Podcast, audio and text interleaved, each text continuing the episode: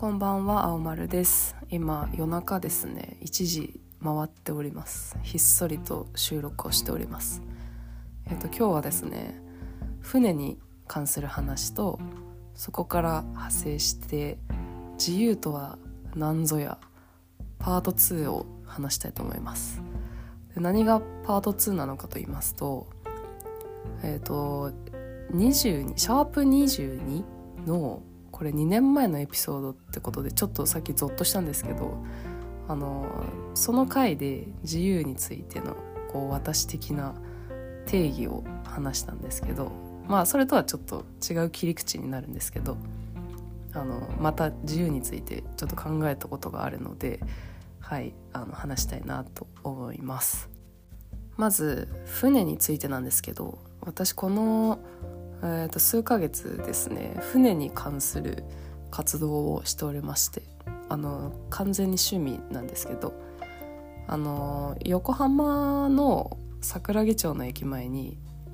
帆船日本丸っていう船が止まってるんですね。あのすごい目立つんで横浜行く人はあの知ってると思うんですけど。であれってえーと今93歳の船なんですけどもう引退した船があの横浜に誘致されてあの博物館として一般公開をされていて、まあ、あの船舶の登録はしてるんであの船長さんとかもいるしあの普通に船として、まあ、今も生きてるんですけれどもその船がですねあのボランティアを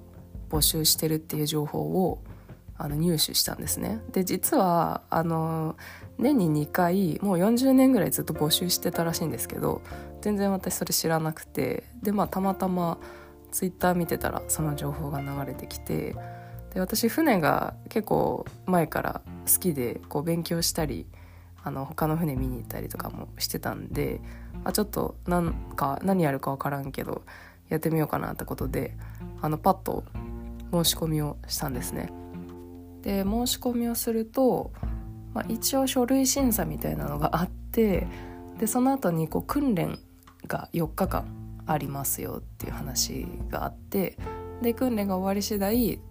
ボランティアとしてこうデビューできますみたいな流れが、まあ、確か書いてあったと思うんですけど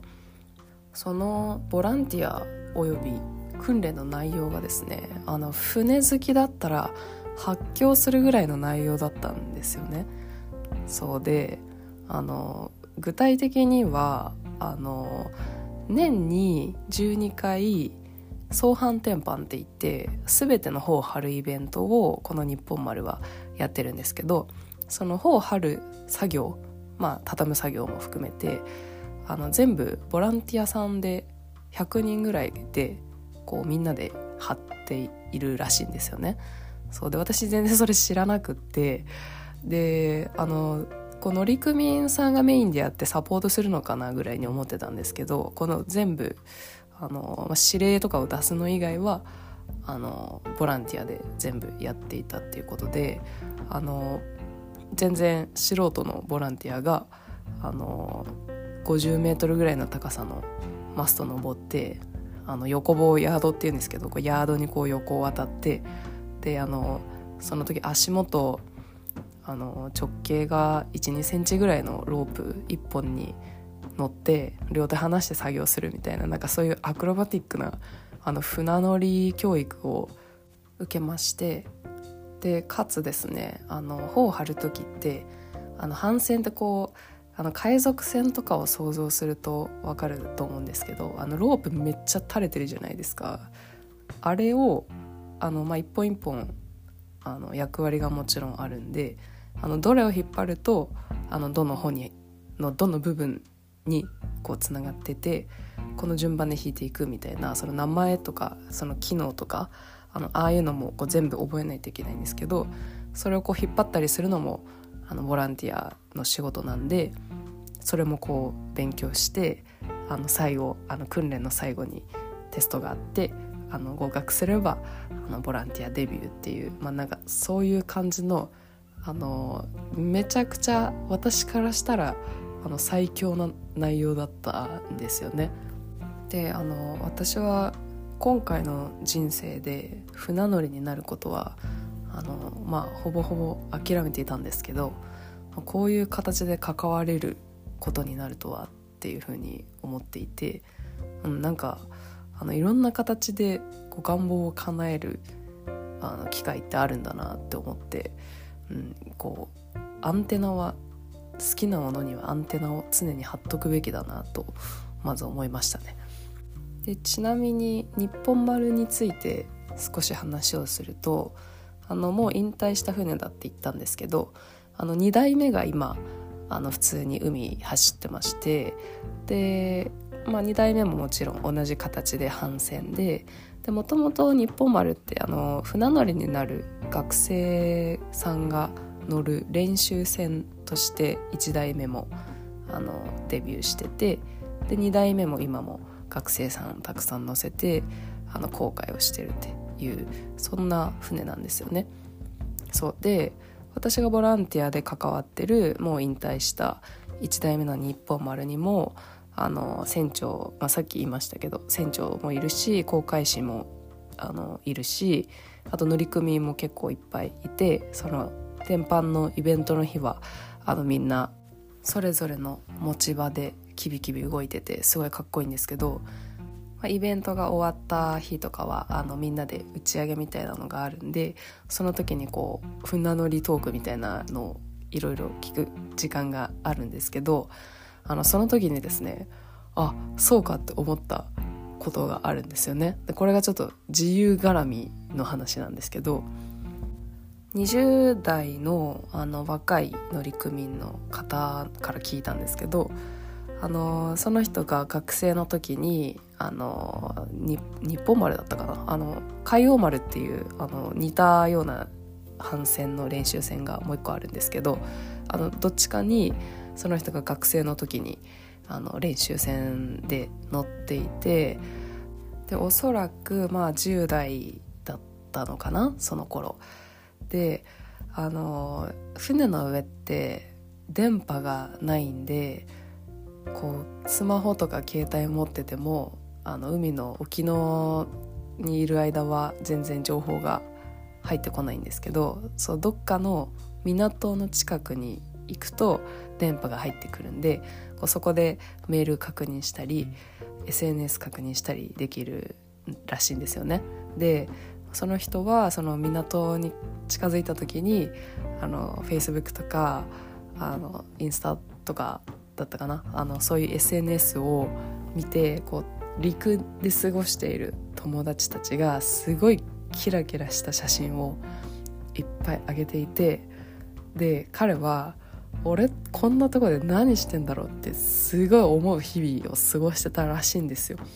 そうで船の中はまあ学生ばっかり乗ってて、まあ、すごい楽しそうに感じるんですけど自分のプライベートな空間ってあのベッドだけでベッドのこうカーテンがあんのかな？わかんないですけどベッドの上でしかこう自分のこう空間がないっていう、まあ、そういう場所なんですよね。でもしルームメイトとかと気が合わなければ結構それも地獄のような空間なわけですよ。であの私船乗りってすっごい自由な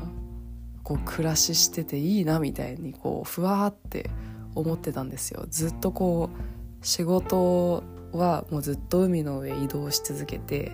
なんかいつもこうあの地球上のどこか違うところに居続けるみたいなそういう自由だなみたいなあの感覚があったんですけどその乗組員さんの話を聞いた時にいや待ってよと海の上にいる間は全然自由じゃないんだと思ったんですよね。船降りて自分の足で自分の好きな場所に行ける陸の方がよほど自由なんだって思った時にちょっと私のこう脳がバグり始めるっていうそんな現象が起きましたでこれを聞いた時にあの一本あの映画を思い出しましてですね「海の上のピアニスト」っていう映画なんですけどこれ30年ぐらい前の映画かな。あのニューシネマ・パラダイスのと同じ監督の映画だったと思うんですけどあのタイトル通り海の上であ船の上で生まれてあのずっと過ごしてるピアニスト。の話なんですよ。で船降りたことなくてあのずっとあの豪華客船でこうピアノを弾き続けているっていう男の人の話なんですけどあのその人がですねあるきっかけで船降りようかみたいな葛藤をする瞬間があるんですよ。であのいざこう船降りようとした時にあの陸の無限に広がる陸の世界にちょっとこう恐れおののくというかあまりにも選択肢が多すぎることにあのちょっとこう引いてしまうっていうそういうシーンがあるんですよね。で逆に船の中はあの、まあ、いい具合に選択肢が限られているんであの、まあ、幸せを感じやすいみたいな、まあ、そういうあの描写も